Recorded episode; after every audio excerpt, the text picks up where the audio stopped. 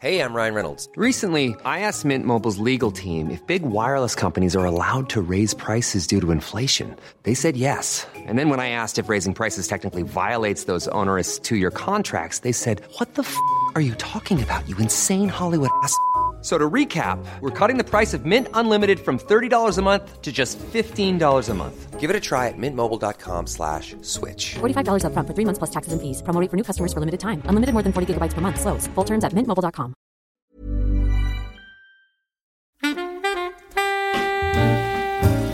Ahoy! Ahoy! I can't see it. Martin, where are you? Ahoy! Ahoy. Oh! But we're standing back to back. They faced each other, drew their swords and shot each other. Yes, well, we won't do that. We'll just chat about the Geist. Well, never mind. Yeah, never mind. Hello. We'll just say hello and chat about culture. Martin, I'm going to cut straight to the chase. Yes. Have you harvested the Monge 2? This is the only thing God. That anyone tuning into this podcast wants to know at this point. Here's the thing. Where do I begin with this story? It's a no, isn't it? It's a no. I can sense a no. Jarek arrived, and Jarek has brought his younger brother, and his younger brother's name, and I'm not joking, his younger brother's name is...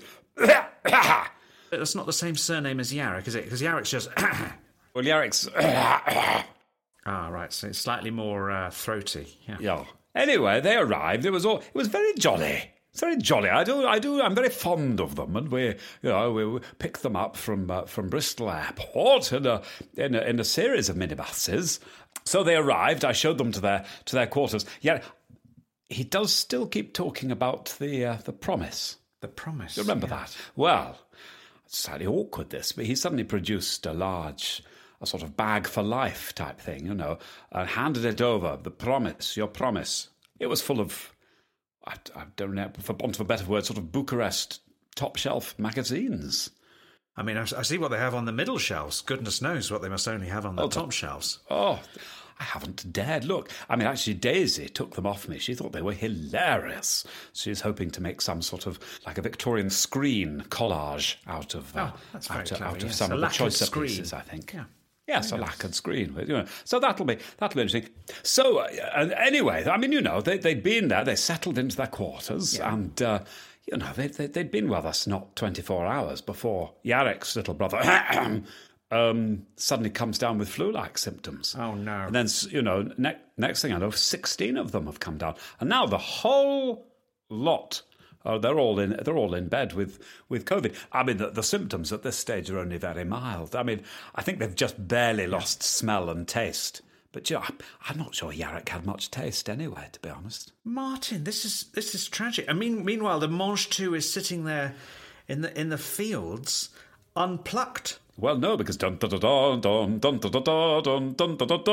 land girls, my lovely land girls, have come absolutely stomping into my rescue. Oh, well, that's marvellous, Martin. So well, a bumper crop, or yes, I mean we've got to try and pick as hard as we can, and I'm hoping that maybe was looking a little bit better this morning. So I'm hoping that maybe I don't want to push him too hard, but if we can get them back on their feet, it'd be lovely to have them involved. Maybe even if it's just for the last little bit. Exactly, we've probably got another six or 7 days of harvesting, I think, probably. Well, Martin, I don't want to rain on your parade, but the after effects of COVID,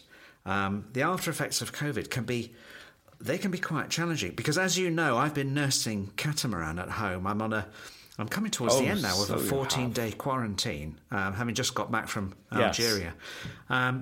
Anyway, as you know, I mean, we went right to the brink with Catamaran earlier on in the week, and she started to turn a corner, and she rallied. But the post-viral, Martin, it's the post-viral. That's what you've got to watch out for. Yes. It's just a bit. It's a bit Isn't like it? Yes. She's just absolutely exhausted. She can't. Cats don't really have. I don't. A cat's paw. It's got little fingers. I do. Slightly little, like little. Well, yes. She can't even. Like three little pads. She just can't even. Yeah. It's just one little pad twitching. That's the only movement. She's just lying there. Her eyes are rolled up in her head. Just that one little pad twitching. It's like my left foot. It is, yes. I think she might be communicating to me with it. Maybe she is. Gosh, you need a sort of Brenda. What was the actress? Not Brenda Blethyn. It was Brenda. Oh, Brenda Fricker. Brenda Fricker. That's who it was. Yeah. I need a Brenda just to help me decode. Anyway, you need a Brenda. I'm going to keep an eye on that. Yes, anyway, it was lucky as it happens because I'm having to survive on the Tesco delivery, and when it arrived, there was none of the things that I asked for. There was no pasta, no bread. There was no nothing. Literally nothing that I'd asked for. Dear, what? But there were 10 tins of cat food because that was the only thing that was in the shop. So quite luckily, I've had little choice, Martin. So I've just had to have the odd little nibble of cat. That's all I've had to sustain me for the last couple of days till I can get my next delivery. But as I say, it was lucky because Catamaran's just sort of lost her appetite. Do you know? I've eaten pâtés in the past that I've thought were probably inferior to the Felix I've doled out to cats in the past. I couldn't agree more. It's probably, and if you step up to Whiskers, you're absolutely laughing. It's like visiting the delicatessen at Waitrose. It's fantastic, and it comes in a lovely jelly. It does. I go, well, one of these days you'll be busy forking it out of the tin, and then suddenly there'll be a big horse's eyeball staring up at you from halfway down the cylinder of meat. 2 thumbs up, I'd say. Or if I were a cat, it'd be just one immotile pad and one little slightly quivering pad. So if you were a Catamaran, it would just be a little twitch. Oh, and then you'd have to get a language specialist, and they'd wire her up to some fantastic and frightfully sophisticated machine about the size of a room that would then decode what it is and spell it out in English. And they'd see that her little twitch said... I hate humans. Literally just meow. Oh, well, we kind of knew that. Yeah, we had that. Meow. That would be wonderful. Oh, was that all it was?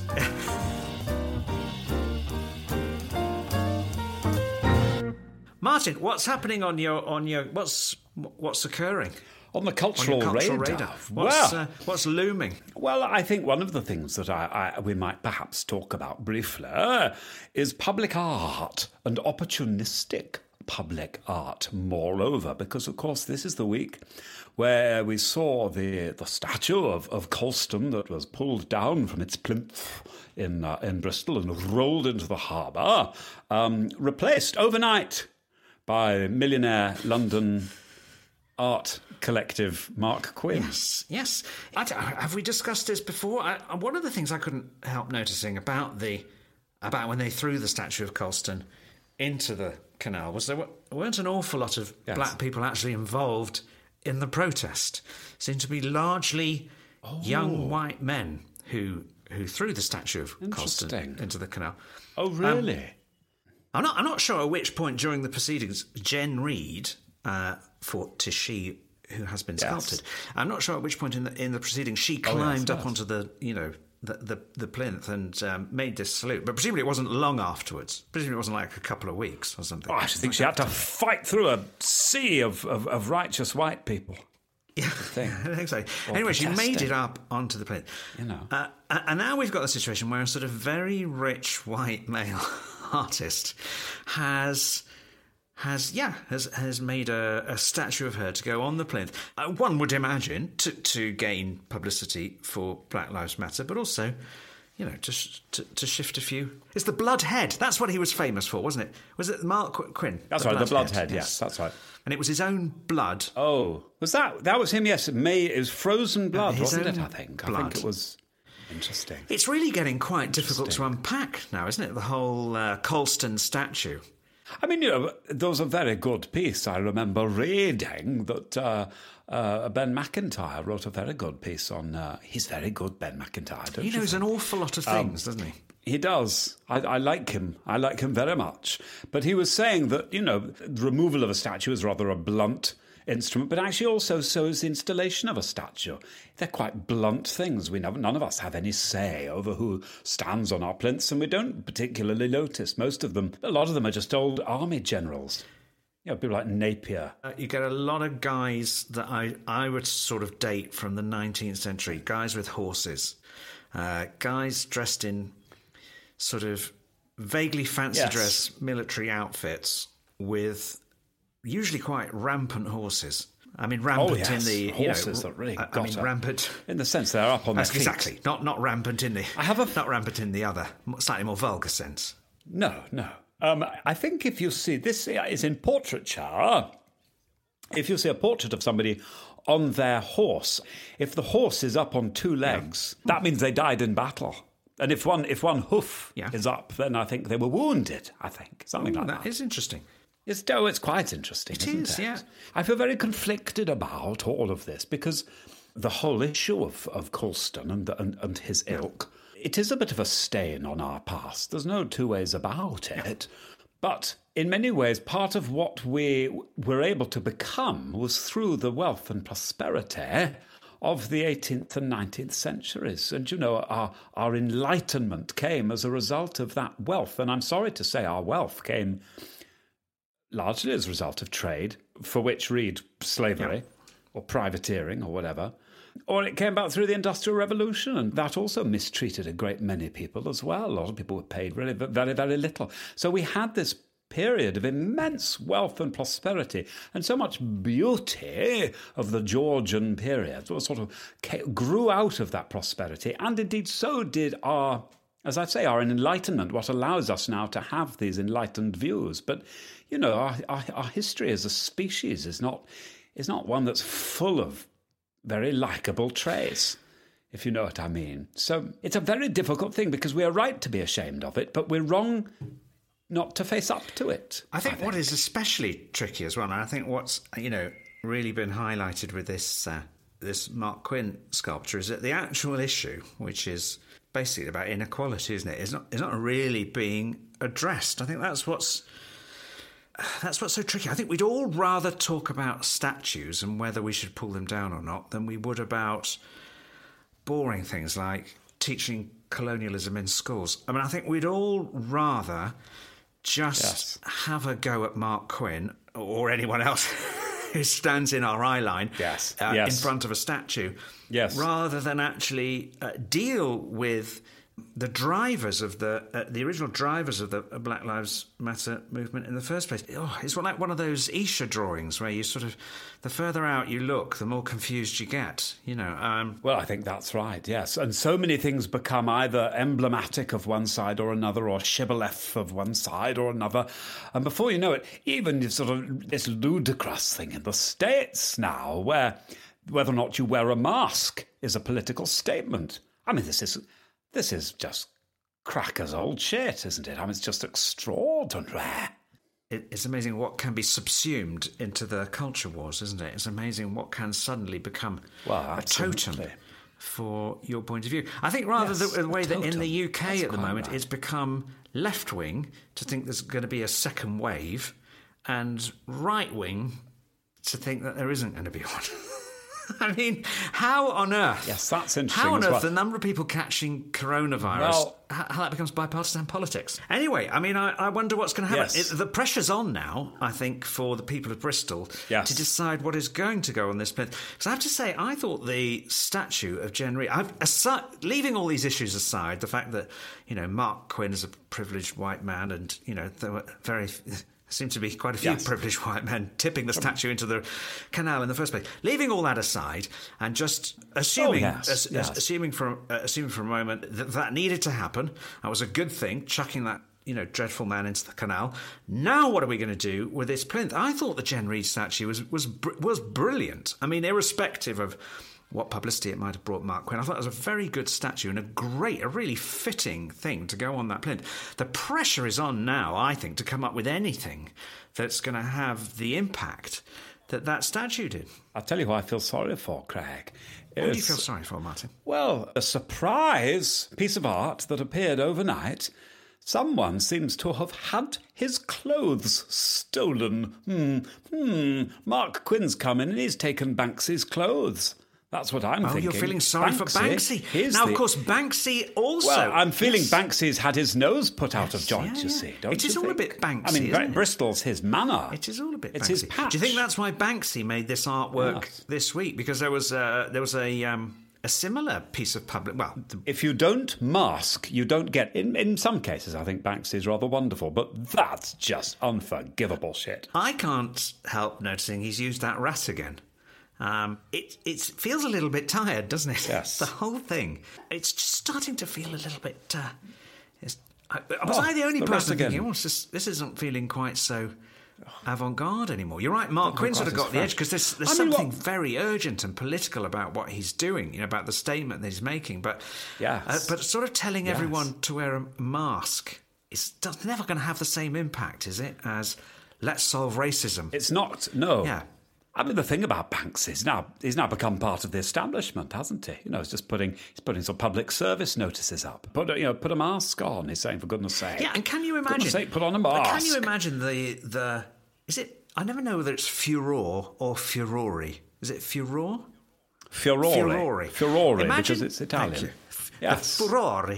Imagine the furore if someone had wiped one of Banksy's works of art even 18 months ago, even 8 months ago, even 8 months. I wonder if somehow, and this really is a zeitgeist. I think what's happened is the confinement for all of us. You know, this fact that we've been in. We expect the world now to be new, and what we don't want is any art or anything from the pre-COVID. What do you think, Martin? Oh, that's fascinating, isn't it? Yes, we want... This has been such a mark of punctuation that we want to see something new. Maybe... What direction would it be? I mean, you could not think of anything, but we're going to return to... And it is rather a beautiful work that Mark Quinn made. But it was so figurative, so figurative. It's almost like it was a sort of 3D print of... I think that's probably exactly what it was. I don't think Mark Quinn spent any time in his studio with a palette knife squinting at Jen Reid. One second, Jen. I don't think I've got your left eye quite right. There's a couple more. No, just once. I thought you were Mark Quinn there from. Oh dear. No, but I was sort of slightly doing Brian Sewell. I can't really help it when I do any artist. Slightly Brian Sewell. I sort of have to talk like Brian Sewell. But anyway, I can't imagine that Mark Quinn spent. And I can't imagine. I mean, any artist. It's a tit who spends their time skillfully making art. You know, you get someone else to do it, or you use a mould or a stencil like Banksy does. Yes. The hardest bit of that was getting the thing up onto the plinth, I should have thought. That was a bit that took a bit of imagination. Properly difficult. What I think Mark Quinn has done is he has moved the public art conversation along, and he's moved it beyond Banksy. I think you've absolutely got it right. I think...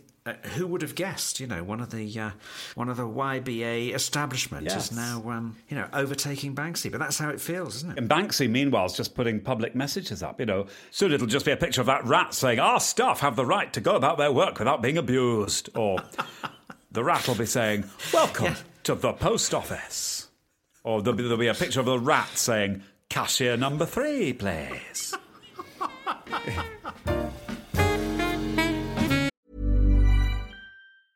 It's that time of the year. Your vacation is coming up. You can already hear the beach waves, feel the warm breeze, relax, and think about work. You really, really want it all to work out while you're away. Monday.com gives you and the team that peace of mind. When all work is on one platform and everyone's in sync, things just flow. Wherever you are, tap the banner to go to Monday.com. When you make decisions for your company, you look for the no-brainers. And if you have a lot of mailing to do, Stamps.com is the ultimate no-brainer. It streamlines your processes to make your business more efficient, which makes you less busy. Mail checks, invoices, legal documents, and everything you need to keep your business running with Stamps.com. Seamlessly connect with every major marketplace and shopping cart. Schedule package pickups and see your cheapest and fastest shipping options from different carriers. With rates up to 89% off USPS and UPS rates. And with the Stamps.com mobile app, you can take care of mailing and shipping wherever you are. Make the same no-brainer decision as over 1 million other businesses with Stamps.com. Sign up with code PROGRAM for a 4-week trial, plus free postage and a free digital scale. No long-term commitments or contracts. That's Stamps.com. Code PROGRAM. Can I tell you what caught my eye this week, Martin? Do you ever find yourself on social media? I don't really, no. Well, I do. I, I do a little bit. Yes, tell me what. I do a little bit, but one of the things that makes me uncomfortable slightly on social media is you'll be following sort of one of your friends, and they'll suddenly, one minute they're posting something about their dog, next minute it's about their child, whatever, and then they say, oh, just tried this new lipstick by, L'Oreal, really? And it comes in these amazing shades. And you realise suddenly that even though they've only got maybe, 200 followers, they're being paid. I suppose it's the age of the influencer. That's a horrible thing, isn't it? The influencer. Right. The influencer has to hit, I believe the magic figure is 10,000. If you hit 10,000 followers, then suddenly you are eligible in the eyes of certain, I guess, fairly sort of low-level disseminators of whatever. You can be paid for putting messages up, I believe. I believe that's how it works. And then you're approached, I guess. Maybe you're trying to get your 10,000 followers, so you become approached. But what you're then told to do is basically sell out your mates. It's basically start flogging them shit, and please start flogging them our shit. But there's this other area where people sort of seem to want to become influencers, and they will be quite sort of ostentatious with a particular product, I think, in the hope of them being spotted. A bit like, boys used to try and play better football in the 70s because they might be spotted by, a major league team be asked to join their youth side. I mean, it's really now, it's like the ambition, the great bubbling ambition of everybody seems to be paid to advertise other people's shit. Yes, on social media. You're absolutely right. Yeah. So imagine my bafflement when on Donald Trump's Instagram this week, there's a picture of him holding what I first took to be tins of dog food. I bet that got your mouth watering, I should think. Oh, that's a brand I haven't tried. After the week I've had, I tell you, that would be a step up for me, dog food. But, but sort of bafflingly, I think it's called Goya, the brand that he was advertising. It's actually canned beans. That's the Goya thing. It's various kind of things, but it's it's a Hispanic brand. But there's a picture of him in the White House. The Oval Office. I think in the Oval Office, holding cans. Now, what on earth is going on here? I don't know. I mean, he's already got 21 million followers. It sort of beggars belief, doesn't it? Also, why does President Trump? He's got so much money. Why does he need anybody to support his political campaign? How much do you have to give so that President Trump will hold up your tin of beans? Wow. Anyway. My confusion this week was conflating that story with another story that there's been of everybody's Twitter accounts being hacked. So to begin with, when I saw this thing, I thought, President, wow, he's really been hacked. Yeah, they've even photoshopped some guy. I thought it was a spite because, he was elected, wasn't he, with saying that Hispanics were rapists, that he was going to build a wall. I mean, we've all conveniently forgotten this now. I'm not sure he has. I mean, he has the memory. I'm not sure he has. But anyway, he's now obviously currying the Hispanic vote or what? Help me, Martin. Well, what is going on? I feel like I'm in a social media vortex. Well, this is one of the... I don't, as you know, I don't really follow social media.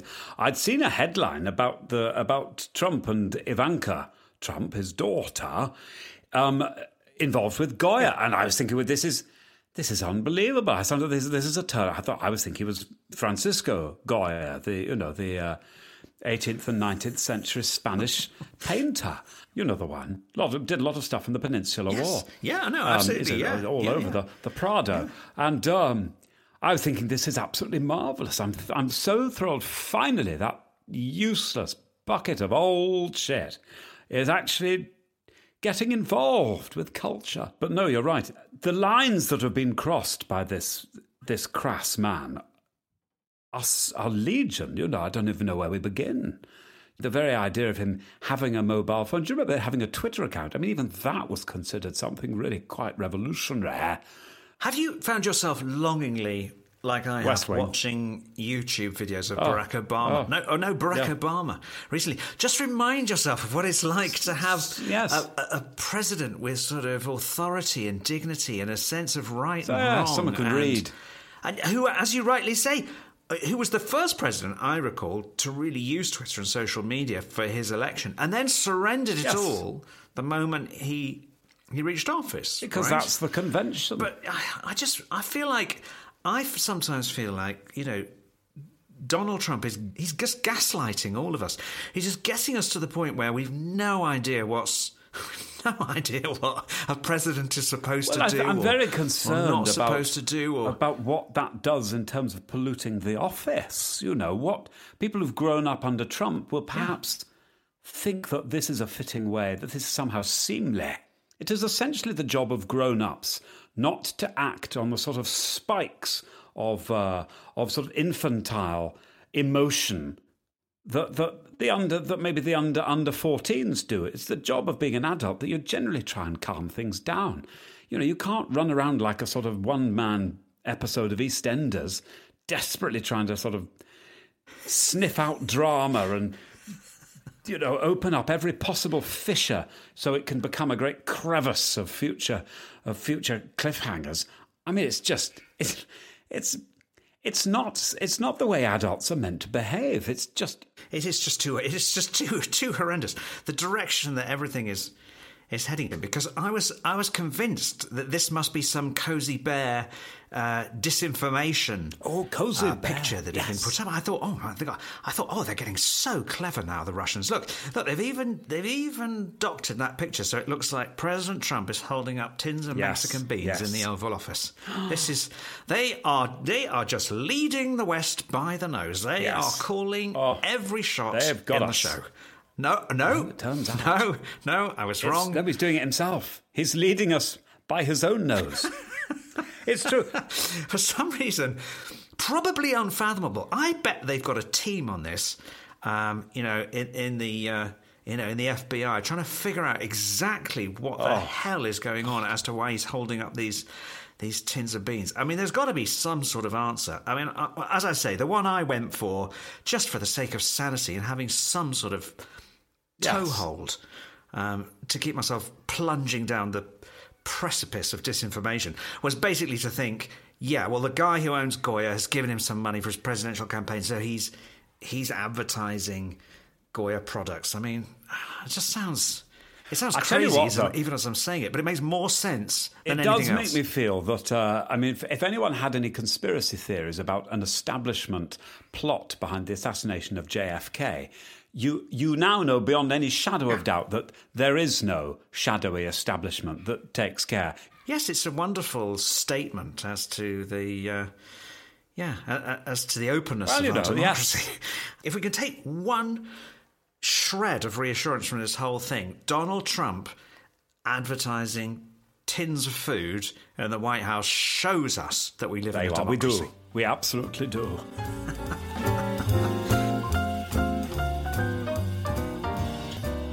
Did you see the Oscar Dominguez piece has resurfaced? The centrepiece, apparently, of the centrepiece of the 1938 Surrealist exhibition in Paris.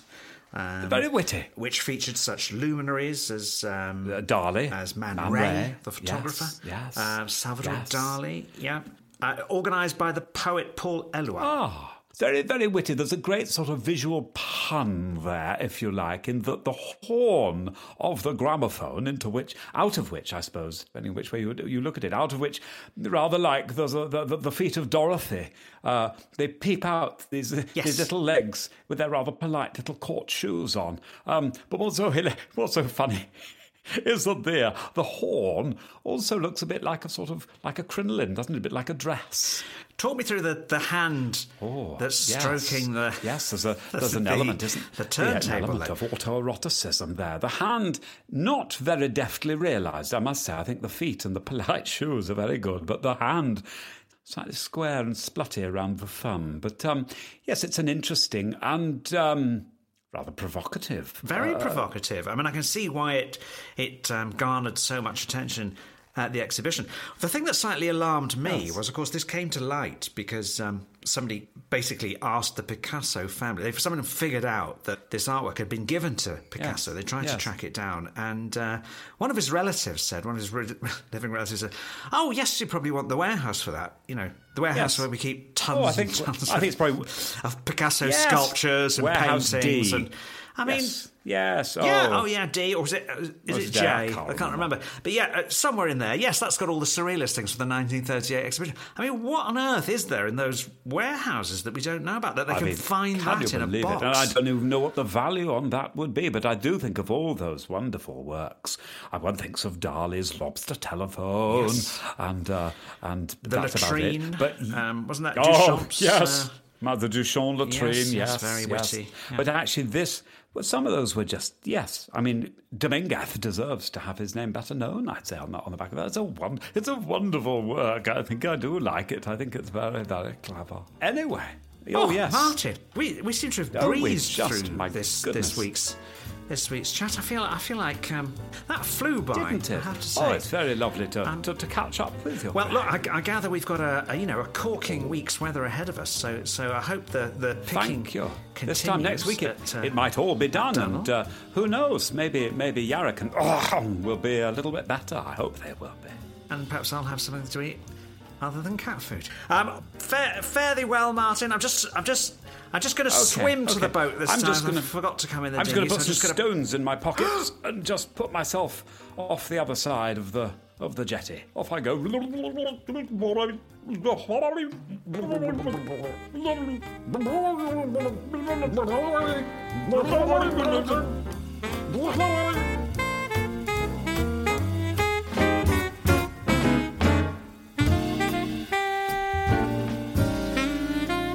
Time Ghost was written and created by Alexander Armstrong and Ben Miller. It was produced by Claire Broughton and Andy Goddard. This was a Hat Trick podcast.